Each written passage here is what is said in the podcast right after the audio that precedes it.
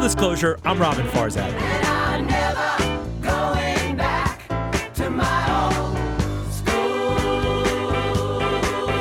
That, courtesy of Steely Dan in 1973, is just one of countless philosophies on education put forth over the ages. Socrates, Van Halen, Twisted Sister. I mean, dropping out to go to Silicon Valley. So, is four year college overrated?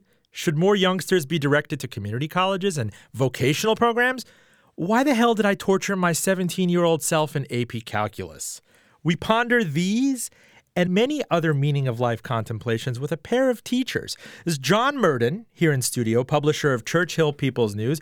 Previously, he was a sixth grade public school teacher. Thank you for joining us. Oh, thank you, Roben. It's great to be here. And Eric Martin, director of the University of Richmond's Innovation and Entrepreneurship Program and founder of uh, founder of 80 Amps, where he's also an angel investor. Uh, thank you, good sir.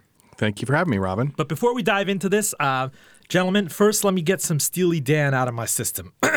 Bear with me, all right? California tumbles into the sea.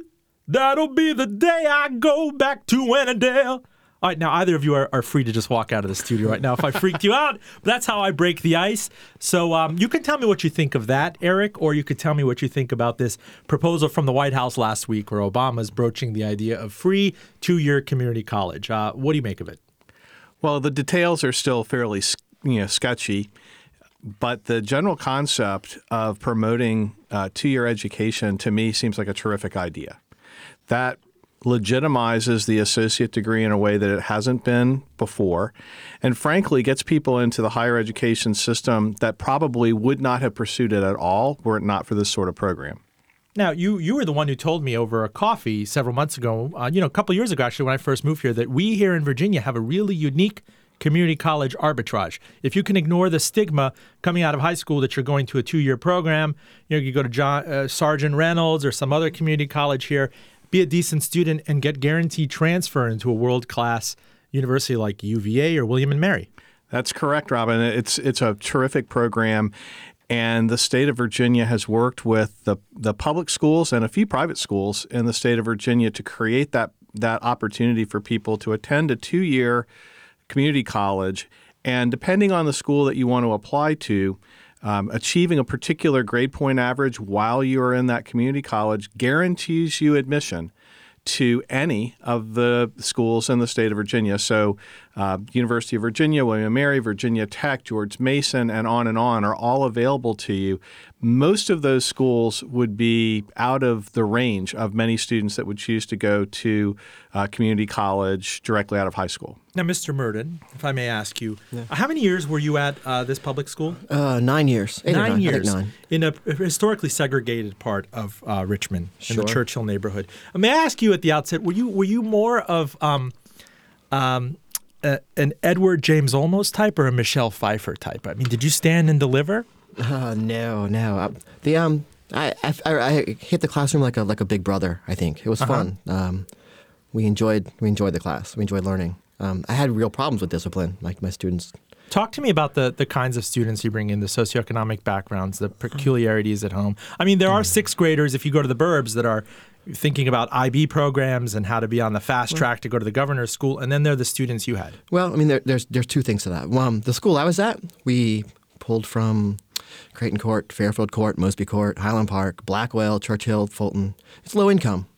Um, it's 99% free free or reduced lunch. Um, 99% free or reduced lunch. Yeah, it's it's amazing. Um, so you have you know students whose parents didn't go very far educationally, who may have had a really mixed relationship with school themselves. Um, there are some who have older brothers and sisters who have gone, gone to college or in college. Um, more who would have older brothers and sisters who were in jail, though. Um, the the thing though is the school I was at, we didn't have all the students that we were zoned for. You know, we're pulling probably about seventy percent of the students that we would get. I'm thinking that season of The Wire. Surely you get asked about it a lot. Oh, that was like my first year teaching. You know, uh-huh. I, I, saw I saw that uh, series, man, and um, it was personal. I had to turn the sound down. There's a scene where the girl gets cut in class and all that. Yeah. I, had, I had to mute that while I was watching it because it was so close to reality. It and, really was. I mean, it was a little more violent, directly violent than I saw, a little more. But his sense of being like in over his head. Um, Why did you leave? Ah, I became two two. I, I became disillusioned the past few years. I felt like I was exerting uh, exerting a lot of energy to very little effect. Um, but also personally, we had a baby, and I got to stay at home and with and be a dad. So that was kind of awesome. Eric, we talk about the varying caliber of, of, of, schools here. There's this there's this quip in town that the biggest favor. Uh, they're going to hate me for saying this biggest favor that Richmond Public Schools did to uh, uh, the, the, huge private school industry here is is so underinvesting in their schools. I mean, there's such a disparity. If you go up the River Road corridor, you have a handful of good schools in in uh, really top neighborhoods. Uh, but if you go into parts of town, you know this has traditionally been a segregated town. We were the capital of the Confederacy, uh, where Mr. Murden taught was from stone's throw, you know, uh, slave jails and slave cemetery. Um, you know that's that's one of the remaining peculiarities about the United States. So much of, of the caliber of school you attend is is dependent on your tax base. Well, that's right, and and the disparity is quite large. I have children that attend private school as well as public school um, in the city of Richmond, and I would say that um, we've had the good fortune to have them attend the very best of the public schools and the very best of the private schools. And those educations are quite similar. Um, if you put your effort into either of the best public or private school systems, you'll do quite well. The problem, of course, is that um, the schools that our children attended, even at the public level, are quite different than what you would find in some other parts of the city of Richmond or even some of the surrounding counties. And that's really the big challenge. And it's a, and it is a historic issue. Uh, the schools that are the very best in the city of Richmond have, for the most part, been the best for many, many decades. And the schools that are the most challenged, for the most part, have been challenged for just as long and longer. And very little, I think, has happened to be able to make up that difference. I had a really eye opening conversation with uh, a person I met here, a fellow father of a young child who uh, didn't even think twice about the inevitability of K through 12 education for his son costing upward of $300,000 when all said and done. You know, he he doesn't make $70,000 a year, but he says, you know, it, it's very weird. He's like, this is just the way it's done here. His grandparents are going to help pay for it. And nobody really, you know, from a business sense stops to say, well, net present value, $300,000. That's $300,000 that he could you know he or she could roll over, could use to, to, to buy a house. There's a significant opportunity cost, and to think three hundred thousand dollars before you even get to the the big question of four year college, which sets you back. You know, if we think T minus eighteen now. Um, so I don't understand that, Eric. I don't understand this. You know, you you'll even meet people who are nominally wealthy. Some people I've met are making fifty thousand dollars a year. They'll spend thirty thousand dollars to send their kids to you know St. Christopher or collegiate. Um, well, you look at from the other side too, the, the lost, um, the cost to the school of not having that student at the public school. You know, the school I was at, if we had all of the middle class students that were lived in the area at my school, the students who are, I'm sure, doing well at their own private schools, our school would be do better, would, would do better. Yeah, but there would be a carryover effect. I do remember, huge. you know, being in put in. Uh, I, I went to public school uh, b- before college, and there was this issue. We had busing. We had people on free and reduced lunch. I didn't realize that why it was happening. I mean, why I had to take a dollar bill out at the lunch line, and why other people said their names to the cashier Rosie and got them crossed out. I'm not trying to be facetious or anything. Sure, sure. It was a, it was a beautiful, youthful innocence of the fact that we were mixed in this program, but then we were tracked differently. Mm. Uh, parents could come in and say, "I want my student to be in."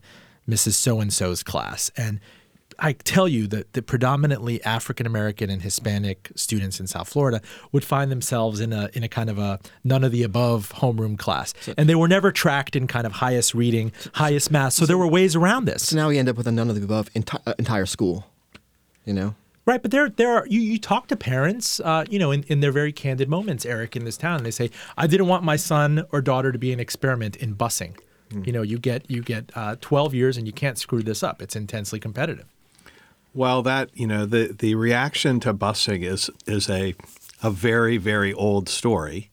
Um, not that it has left. I mean, psyche. it happened in Boston. It happened in Northern sure. California. This is around the country. Right, and and and, and busing. Um, it was in, in conversation with someone last night who described it as having been done in a well for well-intentioned reasons to try to to correct and, and rebalance but at the same time, the point of view of the person with whom I was speaking was that, in fact, was what pushed the private school growth in the city. uh, was the idea not just that their child um, uh, might be better off in private school, but their their child might be better off than in a public school that was not remotely related to the area in which they lived. And in fact, I have relatives in Richmond who lived in the near west end of Richmond who went to school on Church Hill yeah. during that period of time. And I can recall visiting them and thinking how interesting it was to see them in an environment that was completely outside of the environment in which they lived their day to day life. Um, they all turned out to be really great kids, yeah. um, by the way. But that that was sort of the I think the heart, and you still have people think about that um, busing situation, which was designed to right what was clearly inequalities in the school education balance. Today, that's not the way we, you know, address the problem. But I, I suspect that you would say that we're not really addressing the problem in the inner city schools at all. No. The um, I mean, I, we had an outreach program a couple years back. RPS was trying to get uh, Richmond Public Schools was trying to get um, you know parents to choose Richmond Public Schools instead of a private school alternative, and um, it was uh, some kind of PR campaign. I don't think it had any effect. I mean, I see I see the girls, uh, kids waiting to catch the bus to their private schools or the IB program, um, Franklin Military, the, the choice schools. I mean, the students that get to go there from our neighborhood instead of coming to their neighborhood school, and um, don't we see don't we see many school boards opting to put elite feeder magnet programs or IB programs in at-risk schools? Um, we have a we've just starting next year. Chimborazo Elementary School in Church Hill will be perhaps first in the state, I believe, um, full IB program elementary school. Um, we're really quite excited about that. Chimborazo Hill, man, that's a spectacular view. You have all these eateries nearby. Yeah. You know, there there crazy stuff going on. They, they they had a group of goats last spring or something feeding. I mean, that that's the that's the interesting experiment. Um, you know, going on in Church Hill is that you have this gentrification, people moving to an area. When you tell uh, old school Richmonders, kind of west of the boulevard, that you know Church Hill is really happening, they're like, seriously, Church Hill, Church Hill? Yeah. I'm like, yeah, man. You know, you got to go to proper pie. You got to go to these places. Um, and and that'd be the interesting experiment okay. if uh, wait, wait, you know wait, more urbane and open-minded people suddenly say, you know what, I'm going to take a flyer on this school. It's it's it's ground zero for I think an, an essentially important change. We have people moving to Church Hill to intentionally be a part of the community beyond gentrification. Um, there's um, so East End Fellowship is an intentionally segregated not segregated, integrated, intentionally integrated church up there. Um, church Activities and Tutoring is um, an organization where couples move to the neighborhood and open their houses for tutoring. And as people move there, they're having children and intentionally, you know, sending them to the public schools hmm. with the idea that this is how they really want to be a part of their community. So it's not just the, the gentrifiers per se, but there's some more intentionality to it. Professor Martin, you've been pretty outspoken on how college, for your college, the, the full sticker price experience uh, with fraternities and physics for poets and um, you know, study abroad and everything is is really not for everyone. And that there's been a big rethink about this in the wake of the Great Recession, where you have a record number of 20 somethings living with their parents, people with Ivy League degrees who are not gainfully employed. And there's been this idea out there go deep or go cheap, mm. right? You either yeah, go for go the big elite, time schools. Cheap, go, yeah, exactly. Um, and, and in the middle is this controversy right now of vocational schooling. I mean, who, mm-hmm. you know, you always hear about Germany. Germany at least knows with students. Certain students you have to fish or cut bait. Certain mm-hmm. students it tracks, um, you know, by the seventh or eighth grade to um, uh, uh, people who can do industry in its Mittelstand or or or not kind of go the liberal arts route. Uh, that is that is a, a, very dangerous thing to talk about in the United States because it almost suggests that you're preordaining. Somebody has to decide that a student's not going to make it. I, I think that's one of the fundamental issues is that as as parents and as a as a society. Um, the idea that we're placing limits on children early in their lives is unattractive. Uh, we're a land of opportunity. If you work hard, you can make whatever want you want happen. And when you tell a child that they're um, not qualified for higher education or for particular professions, I think it turns off um, people at a very deep level. And yet, when you look at the success of many students that have gone through uh, vocational programs or gone into community college colleges in programs that are vocationally oriented, the students have done very, very well. um, some of them come out with earnings that are substantially higher than those of the average um, four-year college graduate, and as a result, I think that um, it's really the stigma that of not attending four-year university that drives people away from some choices that for the right for the right children for the right for the right kids um, would be better suited. And um, there's a big value in the right four-year university system. It can benefit people um, from all walks of life, but it is the case that it's not, in my opinion, for everybody. And I would love to see, um, and I think this Obama program may be the beginning of that, some move to elevate the notion of the two year degree uh, for, for people and have that be more vocationally focused. Um, and it was the case when I was in high school, and I'm sure it is still today the case, that there are vocational programs in some high schools, and I think that that's also a, a terrific, a terrific thing to do. In fact, I was recently in a meeting uh, that brought together leaders around the city of Richmond with the Secretary of Commerce and the Secretary of Education of Virginia to talk about, for instance, how do we create environments for entrepreneurship and innovation and um, technology training in our Richmond City schools. There is a real push to make that happen. But amazingly, today, it's the case that there are many high schools, even good high schools, in the city system that don't have any training in technology whatsoever. Um, where it's it's just so minimal that you wouldn't um, think of it as being um, technical training. Uh, I believe for I believe, for instance, that coding is is really part of the new literacy. I believe that that when we think about what students learn, that things like coding ought to be elevated to the level of having to have a foreign language requirement, and maybe more important than things like upper level mathematics for certain students. Um, that's where I think a lot of um, work can be done to try to help engage those students so that they have uh, more successful lives after school, which I define as being lives in which there is happiness and an ability to take care of oneself rather than, you know, simply earnings. HTML changed my life. I mean, I got out of uh, my four-year degree. I got an art degree, so I know what it's like to graduate and not have marketable skills. Um, I looked at the, numbers for Armstrong High School um, the past two years, and the number of students getting career and technical uh, credits there has more than doubled in the past three years. Um, and the number of actual students earning the credits is rising uh, to almost match that. So there's definitely some kind of direct connection going on, you know, in, in a school that I think uh, it certainly needs it. Full disclosure, we're talking about the new thinking and the value proposition of higher education, lower education, education in between, vocational education. Stay with us.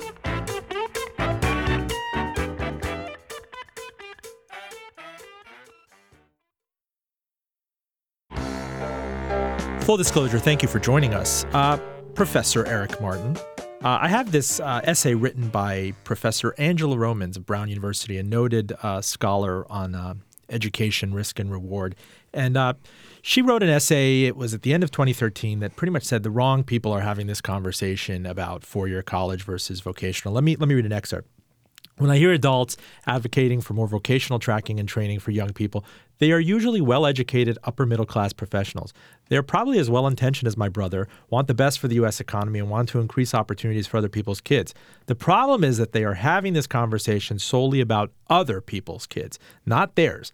None of my friends in Scarsdale or Wellesley or Palo Alto want their kids to have more access to vocational education. They want their kids to go Ivy League or at least get into the most selective college they can. And why wouldn't they? Uh, you you responded pretty viscerally to this. I mean, you have a counterfactual example. Yeah, uh, your son's a senior in high school. Mm-hmm. Uh, you you know you you're, you're well to do. You you've availed uh, your children of any opportunity they've want. They've they've been able to travel. Um, you know they're not they're not starving. They've had access to opportunity and choice throughout both in the private and public school system. But what what do you what are you thinking with your son right now? Well, one of my sons, who's a senior, um, has um, a, a, very strong interest in a particular field in aviation. He has achieved uh, the level of private pilot uh, when he turned 17. He's working for a startup in the aviation field based in Boulder. He works remotely. He's doing well financially with that.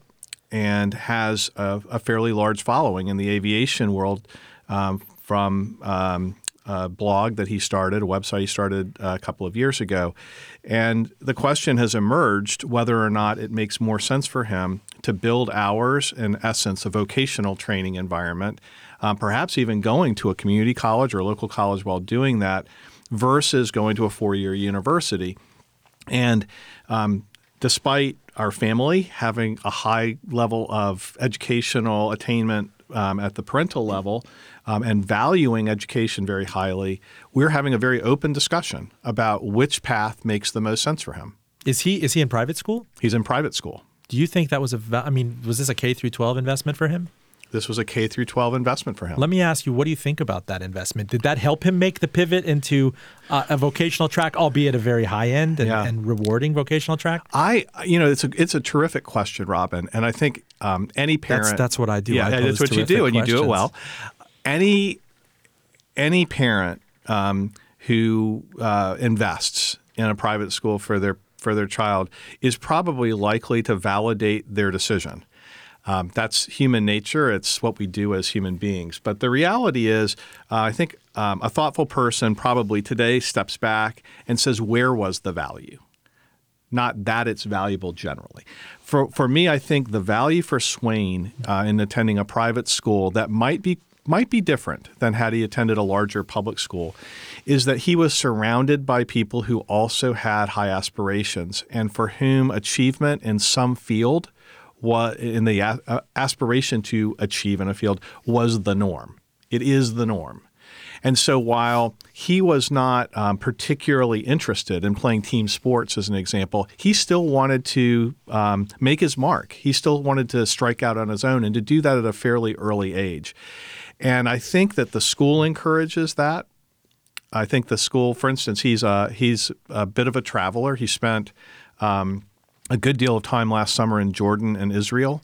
And um, the school had Swain speak to the entire upper school about that experience, along with a Jordanian friend you who's have also yourself engaged. you have yourself a man child here, a 17 year old man child. Why do you have to send him to the whole beer pong four year travel abroad meal plan Right. experience? and that's and and that really is the I think the reason that it's uh, uh, more legitimate to have that conversation. By the way, he's earning money now. He is earning money. His uh, if you were to annualize his earnings, he's doing as well as the average college graduate.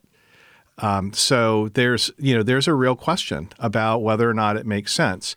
Um, he has some pretty specific reasons about why he is interested in four-year university. and I think they're good ones. He wants to be part of a large university environment where aviation is not the only thing that he's exposed to. So he wants to be broader because he recognizes that life has lots of twists and turns and the broader education might allow him to respond to those better. He wants to form networks and have friendships and build lifelong relationships that he thinks will occur in that kind of environment. And you know, I think lastly, he recognizes that employers, once he leaves the university environment, high school environment, still value the four year degree in a way that is um, important for your career advancement.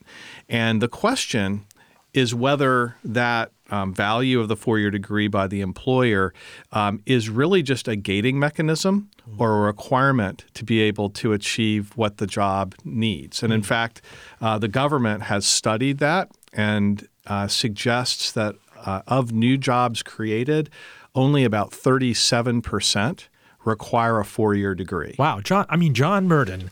You know, you know that I'm a, a, a, a, a big fan of what your wife does. She's a big player in the restaurant scene here in Richmond, and I remember she came to Richmond to go to VCU to study. Was it music? Um, she was interested in music. She wanted to write for Rolling Stone, but I think she did um, like uh, mass mass com. something like that. Mass comm. So are the, these were skill sets. You know, her education, and this is a previous show that we will refer to on, on the education of an almost an accidental restaurateur. Was it was it was the school of hard knocks. It was working. It was cleaning tables. It was dealing with She started waiting tables back in high school. and Yeah. difficult customers, and then an opportunity, kind of a baptism by fire. And there was a bankruptcy in the restaurant she worked with, and she ended up, you know, through sweat equity, getting uh, ownership to this property.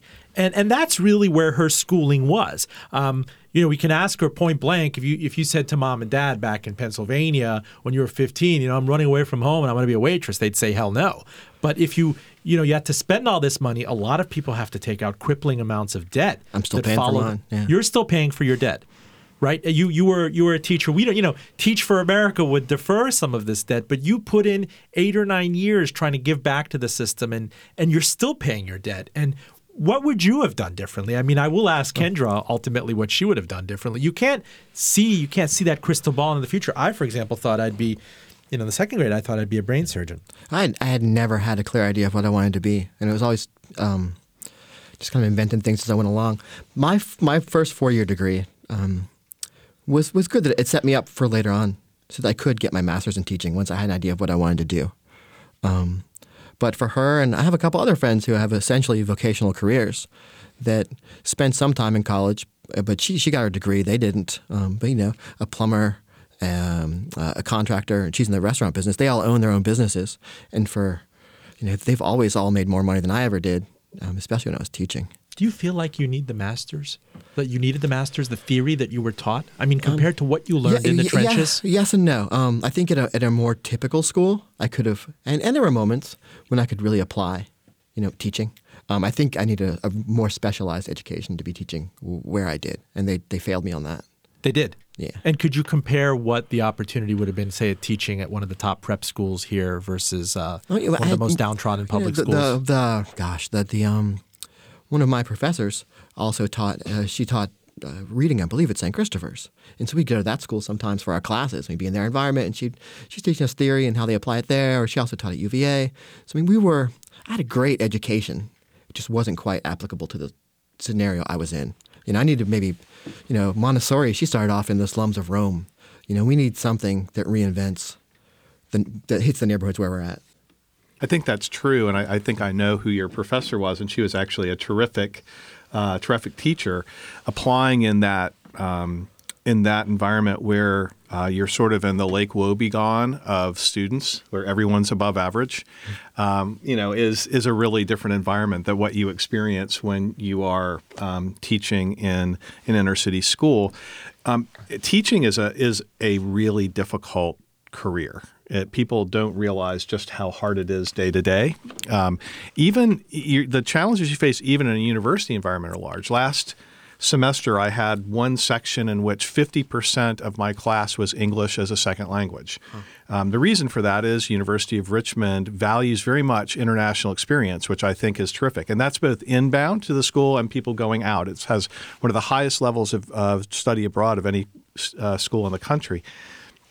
But in that environment, you start realizing that your homework assignments to people who have English as a second language take them almost three times as long to complete. Well, that's not that different than people who have struggle reading in general. Yeah, students, you know, two to three or four years behind uh, grade level reading, whose parents may or may not be able to help them out with stuff, who, who may not have um, space at home to focus on their work. Um, it's yeah.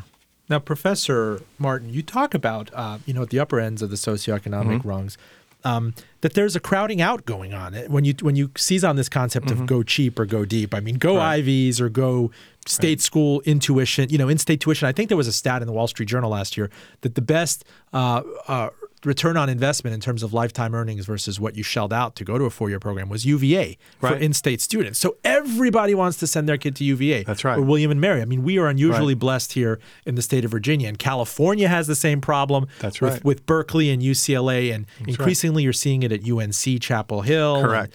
Um, uh, but you're saying that this is unfairly penalizing good students who are no longer exemplary students who can't afford to compete with Ivy caliber colleges. Well, the, the challenge, um, I think, at a state level, uh, where the state is providing significant support for the university system, is whether or not you um, are serving the students of your state primarily, um, or whether the budgets that are set really require the schools to drive themselves toward having more out of state students and international students who can pay and do pay higher levels of tuition. I mean, they pay full freight.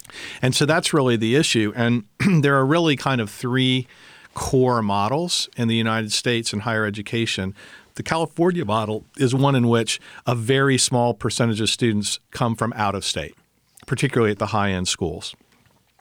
Then you have schools um, like the University of North Carolina, which has traditionally had about 15% of students coming from out of state.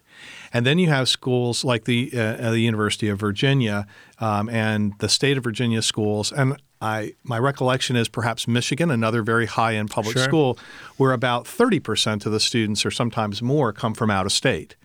Well, when you have more and more folks trying to get into those what are known as public Ivies, the U- UVAs and UNCs of the world, from out of state, from out of the country, then your in state students who are competing for those same slots obviously get crowded out um, as the bar rises. And schools want that bar to rise the schools do better as they have a higher caliber of student. They have better graduation rates. They have um, better success after college. They're able to raise more money downstream. And as a result, you then have what would be considered very good students, perhaps not Ivy League capable students, but very good students who are now going to schools that 20 or 30 years ago in the state of Virginia would have been considered the second tier.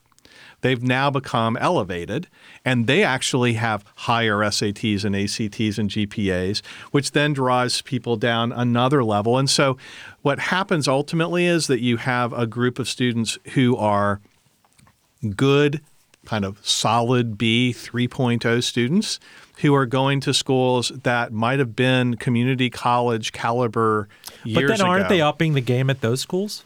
Yeah, well, and and Is so there a trickle down? so there, I, so the so what happens at all of these schools as they start to grow is there's sort of an arms race, um, and that arms race is around things like um, dorms and uh, student commons and on-campus dining and um, athletics and that sort of thing. And um, where I think that there's an opportunity is focusing and finding opportunities for four-year universities and two-year universities um, that are really much more heavily focused on academics purely, which is what you find in European countries. Um, and and I'm not suggesting every school has to be uh, out of the same mold, but I think having an alternative school.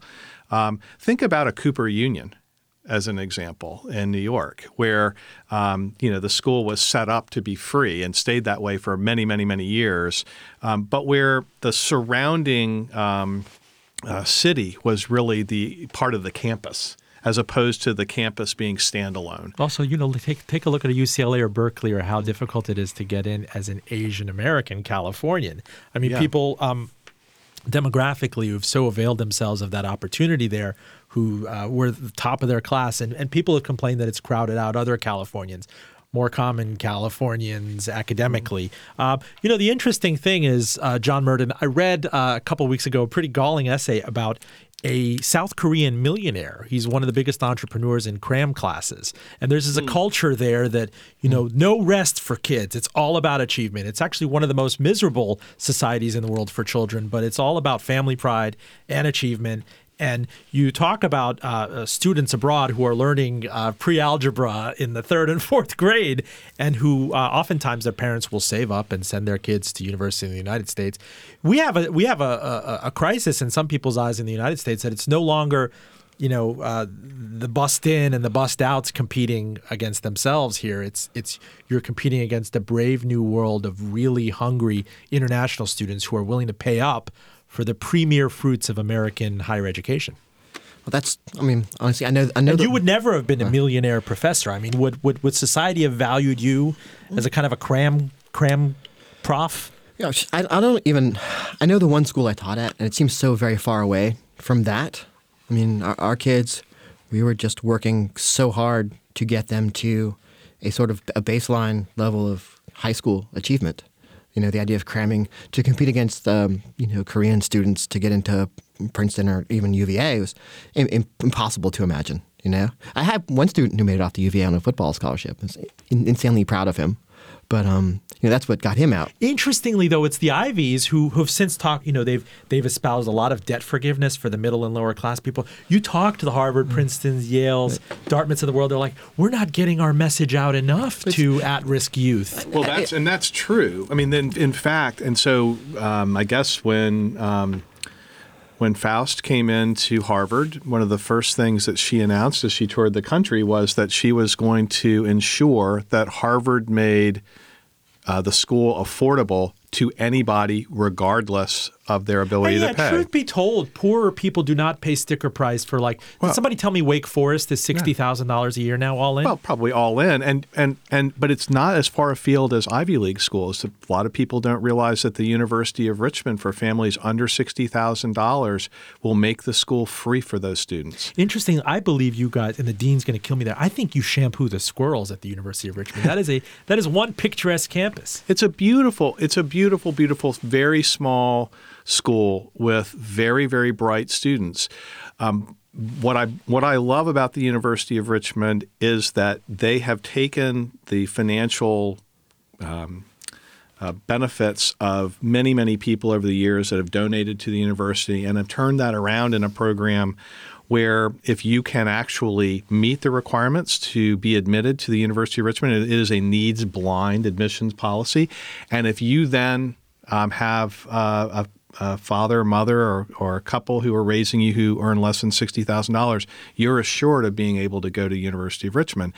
That that is the way that universities are able to help high achieving but lower income people. But the question elevate. is getting the message out to them, right? well- I, I think about your students, John, and where are they now? Well, honestly, I don't even I don't even know that the cost of college is what keeps keeps the kids out.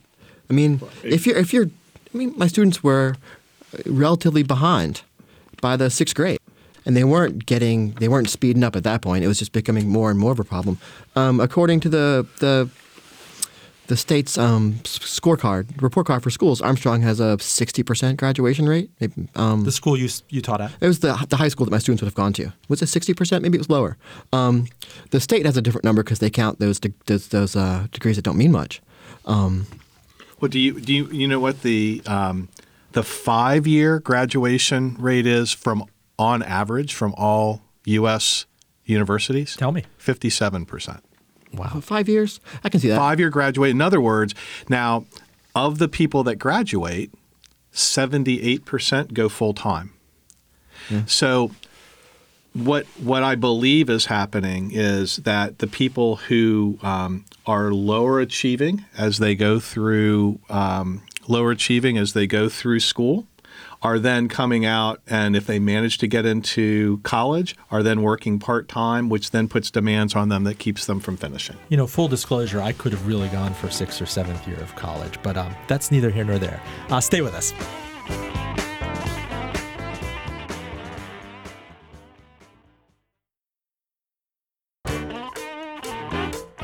Professor Eric Martin, uh, talk to us about debt, uh, the new thinking about debt, and, and saddling yourself with ridiculous amounts where um, you're not about to enter a workforce where joke jobs are abundance and in abundance, and you can pay this debt off easily. It's it's following people around uh, for decades.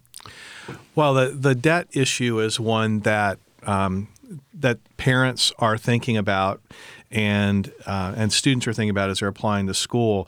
And because you have these low graduation rates, uh, so people take on debt, go part time to school, probably to work to be able to support themselves while in school.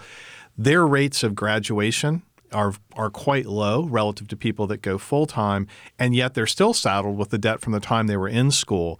Um, I think that the um, you know the whole process of taking people who in fact are incapable of carrying the full freight of university um, is an important one to consider because we know that students that go full time to school tend to complete at a much much higher rate. But coming out of school today and having large amounts of debt in an environment where you've, and I, I, think you were mentioning earlier that you had come out of undergraduate with a degree that was not one that was likely to get you paid very much. So when you come out of university and you don't have a degree that is widely sought, um, and having that debt, it throws you right back into the environment where you're going to live at home. And in fact, the rate of millennials living at home at least once after college is quite high. Um, and that, when people look at the millennial generation and talk about how narcissistic they are and sort of a me generation, the reality is that they have one of the most difficult times in history to be able to be graduating um, from school, the most difficult times getting jobs, and the millennials are the most educated of any generation ever. Now, John, uh, you know, you go back to your experience. What could uh, Uncle Sam, maybe the Department of Education, state, local level, done to have better incented you in college to feel like you you know you weren't settling if you were going to go and teach at-risk kids. Was debt forgiveness a big um, issue? Was um, was training i mean obviously this is a societal thing and every president takes office and says he or she's going to be the education president but to no avail. Um, you know i came to that choice a little bit later in life like probably around 30 31 um, and there are programs that will forgive some of the debt for teaching in uh, title i schools. Um, but because i um, messed up my student loan payments earlier on I wasn't I wasn't um, it didn't apply to me. I blew I blew it. It would have given me like seventeen grand. Um, money would be a big big piece of it, um, but I think honestly, teaching's hard enough at a public school that you have to really want it. And I don't know that the government can do anything to make people want it that badly. Because if you don't want it, you don't stick. But I see that I see you know just by dint of you two sitting together here. Um, uh, the, the confluence of this conversation and all that you guys have in common is there's a lot of promise for private universities to maybe sublimate some of their mm-hmm. education and their you know their students they're worried about them being placed what what better cross pollination can you have than than teaching students to maybe share some of their surplus of knowledge with with at risk kids? I mean, you well, talk about a return on societal investment. It's funny, we John and I were talking before um, before we got on air about a program that I'm working on with some university students today, uh, a nonprofit or a social startup that's designed to create volunteerism on demand so that um, students and adults um, can be pre qualified to go into schools to teach, um, read, mentor students, and also work with nonprofits in the community, Habitat for Humanity, Meals on Wheels, um, and do that um, in a way that fits the very busy schedules that students and adults have in their lives today interestingly, in an environment where you have these um, terrific students in a very uh, bucolic environment like University of Richmond, when I raised the idea to my class about being involved in this and helping to set this program up. Hands went up across the classroom.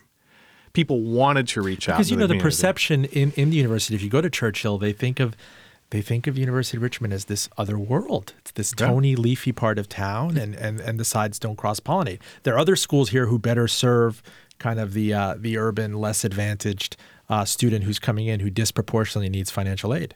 That's correct. And but what's interesting is when you when I start talking to my to my students about um, their interests, many of them, and these are students that are primarily in the fields of entrepreneurship and innovation. So they're people, as I like to say, they're not boring; they go do. Um, those students are already involved in nonprofit they're already involved in social programs. They've mm-hmm. taken that up on their own. Um, and I, I, think that people are looking for ways to connect and give back. And I think that the boomer generation is going to do that as they age as well. But we've got to make it lifestyle compatible. And the busyness of people's lives stand in the way. But I think it is important to get students out and working on that. May I go on an indulgent one minute detour here? Um, to all you listeners out there, some of whom might be uh, people who attended high school or college with me, I, I am so sorry to um, all the women, tragically, I never gave time of day to because I was so focused on my studies. That is a, an eternal regret of my life. I mean, all you wonderful people in, in high school, you you know you know who you are, and you know I'm married now. That ship has sailed a long time ago, but um, it is it is a regret of mine. I mean, I bought into this social compact that just you know, study hard. We had a controversy at my high school. I'll send you the article. I'm not kidding. Mm-hmm. There was a death threat against the valedictorian. Uh, you know, this whole shakeup with the top four people. You were expected to take six AP classes senior year. We all wanted to get the hell out of Dodge. And then I end up in college and I see a bunch of people who, you know, they're third, fourth generation Princetonians. And like, it's not about the grades you get, man. It's about who you meet. Relax, have a joint. I was like, what is this? I got to keep up my GPA to keep financial aid here. you know, and I kept I kept doing that, and I took the the job out of college, and I actually have lots of regrets. Hmm. And you know, to to bring this back down to earth, mm-hmm. Eric, and when we say college is not for everyone, there's a whole new school of thought right now. Bill Gates talks about it. Peter Thiel, Peter Thiel, of, of, of PayPal. Uh, and it's almost like an elitist VC centric argument that you should be able to take some of the best, most motivated kids from high school and uh, induce them to not go to college. This was lampooned in the, the HBO show Silicon Valley. And you came up with this idea, like almost like the, the, uh, the Eric Martin uh, uh, highly what is it called? That what is that? Uh, Michael Milken, the highly certain letter or something like that. That's correct. Yeah, yeah. it's like the highly confident Highly letter. confident letter, That you will effectively um, you will effectively endorse a student who comes to you and says, "Look, here are my acceptance letters. I got into Yale, I got into Penn, I got into Brown and UVA, but I, I want to have the courage of my convictions and I want to do something entrepreneurial." So you out there will will will kind of um, know to Republic this fact that all right, you don't need to squander the four years there or go and drop out. Um, anyway, long story short, this kind of controls for this idea that it's more about your uh, inspiration and motivation and clarity of of of uh, of of kind of um, what is the, what is the word? It's uh, ambition at eighteen. Well, I th- you know the, the the issue that that one faces, and and the the question in the data, if you really get down to um, the studies that have been done, is whether attending four year university increases lifetime earnings because of correlation or causality. And I don't believe, I certainly have never read a study that convincingly argues that it's cause, causality. It may be the case that people who, in fact, aspire to four year universities and have the wherewithal to go to four year universities are inherently ambitious go-getters. and go getters, and they do better you know, throughout their careers um, with earnings. Um, but I don't want to suggest that that four-year universities are not the right path for the right students. The issue I think that that you see from Bill Gates and Peter Thiel is that um, that it's not right for everyone. That there are people that need to consider alternatives. That in fact there are other paths that one can walk, and and maybe the idea that you know working to create achievement, to work to create a new achievement, doesn't really pay off at the end of your lifetime. That there are other paths that one can take. Um, there's an Alan Watts um, speech that you can find online that talks about what if money didn't matter? What would you do with your life? And and it's a beautiful, beautiful um, presentation of the concept that we've sort of bought into a bill of goods. Education to me is a terrific path for people to follow. Four year education is the right path to follow, but you need to do it purposefully. One of the things that I found, John, you said earlier when you entered college, you really didn't know quite what it was that you wanted to do. Um, the bulk of children, um, I think, as they go through high school, don't yet know what they want to do. And we contrast that with what you you described earlier in Germany, right, where someone else helps you decide the path that you're going to take. Somewhere in the You middle, You look like you are destined to cut Wusthof knives, young man. Go to the left line. Right, exactly, and that that in the United States is unpalatable. It's it's but I would, stigmatized. but I would love in schools to have a much more rigorous pathway of of opening up opportunities to students, letting them see much earlier where they want to go. But what's not fair about that, Eric, and this, John, I ask you, is a, a lot of these students cannot um, leave financial concerns aside. I, you know, there are people who had to take uh, vocational track. I remember in, in high school at age 14 or 15, they got permission to work during the week, and it was an opportunity cost. There was time that they'd be away from class. And your students, right, if you were to follow this up into middle school or senior high, like, you have to bring money. You're typically dealing with a single parent. And and honestly, that would be a great opportunity. I, I think to bring in money. If you need the money that bad, maybe you honestly. It sounds un-American. But in service But- sector jobs, it- chiefly. I mean, I'm not well, mistaken here. you're not getting you're not you're not you're not getting an apprenticeship like Billy Budd or something. I mean, Well, no, but I mean, shoot, if you can be a plumber or a sign painter or whatever, you know, the, um, a contractor, a, a, a welder. I mean, folks that these guys make good money. You know, But the reality is that students who self-divert or are, di- are diverted from circumstance in medical in, in middle school and high school are predominantly going to, to low-paying service sector jobs. They're not they're not scaling a learning curve of any sorts. There's no true Um, That's, eh, the structure no, isn't there. There's yeah, there isn't there isn't a system that kind of takes you in. I remember, you know, I'd watch UHF TV as a kid or something, and the guy would come on, you know, Apex Tech will teach you air condition repair. If you don't have a ride, we'll come out and pick you up, and the DeVries and everything. But that doesn't really appeal to people uh, before the end of high school, right? There has to be a, a you know, my, my question, Eric, John, is there true choice? Do people realize that you know it's not it's not just such a binary thing, college or bust? We know we know that we know that there's not um, real choice. We know that there are, are significant studies that demonstrate what we talked about earlier is the case that lower income, lower achieving people don't realize the options that are available to them. And even those students who are high achieving low income fail to apply to the best universities at the rate of similarly qualified students from higher incomes. They simply don't believe they can. I got to tell you, it's an alienating place. For I mean, to- a to- lower income person to kind of go out of state to have to you know take a work study job you you you still can't block out things that are going on at home i mean i'm speaking in generalizations here and we will in the future have real students who are doing this but you know uh, to step back from this all it, it's fascinating that there's a shakeout at, at the upper income spectrum right now where you know you talk about your son saying he might well go to an aviation program. He might well, you know, he could. He's been to Jordan. He's come back and lectured people on Jordan. He sends you pictures from. I mean, he puts he puts a thirty year old adventurer to shame. It's a whole different world. It's a whole different world right now. And by the way, just to put this in context, because it would be easy to look at that as being something that um, was afforded him because we had the means to send them him. The truth is, he paid for the entire thing. He paid for the entire thing by working.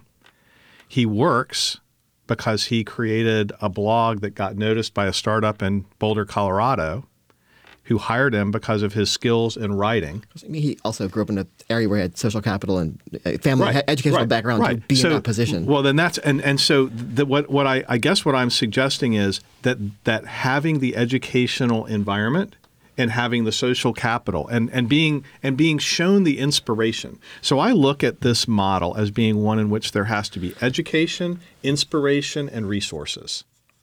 Right? He had all three right? He was clearly advantaged, but it was his own work ethic that allowed him to go on that kind of adventure. And I think that that is the the uh, you know that is an advantage that only someone in his position could have. Your kids, when you were teaching sixth grade, weren't even dreaming of that kind of adventure. Well, John, what is what is the the, the ideal age of intervention and the, the the one the one variable that you feel like in your experience all those years in school that like you could come in and that that puts in that spark of motivation or inspiration like shoot I see you know for me personally it was this problem solving competition in the sixth grade that took us to the University of Michigan that's the and I saw a college campus and I was like I want this Yeah, it's that's the thing. You know, you had an opportunity to do a specific thing that got you there. Um, my students had fewer oppor- innate opportunities. I think there are there are groups doing amazing things with small groups of children and getting them hooked up and, and blowing their minds up to larger places. There's um, Church Hill Activities and Tutoring, and they have a private school, Church Hill Academy. We've got a kid that I knew was really bright in middle school and went there. He's going to U of R. He's already there. He's going next year. Um, there's Peter Paul Academy, Robinson Theater. So the incremental dollar, be it be it kind of private fundraise money or public educational capital, should go to what? If I give you the chance to write that check, S- small groups that are showing the ability to really get stuff done with smaller group, groups of kids. I, I agree with that. Um, I, we were John and I were talking earlier about a program called Podium. That's a similar program designed to teach kids at these disadvantaged high schools to write, to express themselves. Um, those programs um, that that seem to be driven largely from the private sector um, have been making a, a terrific impact, um, but with small groups of students. And so the question is can you scale those programs, or do what you need, in fact, are more people driving small programs, which I suspect is probably the answer. and on that thought, if you guys out there, listeners, have any great ideas or brainstorms or personal experiences you'd like to share, We are on the tweeters at Full D Radio. Uh, you can listen to us on SoundCloud. Uh, we're on iTunes, uh, WRIR every Wednesday from 4 to 5, and coming soon to CompuServe, Prodigy, and Netscape. So, how you like them apples? Uh, gentlemen, Eric Martin at the University of Richmond and John Murden, former sixth grade public school teacher in Richmond, thank you so much for joining us. Yeah, thank My you for me. pleasure. Full disclosure, back at you next week.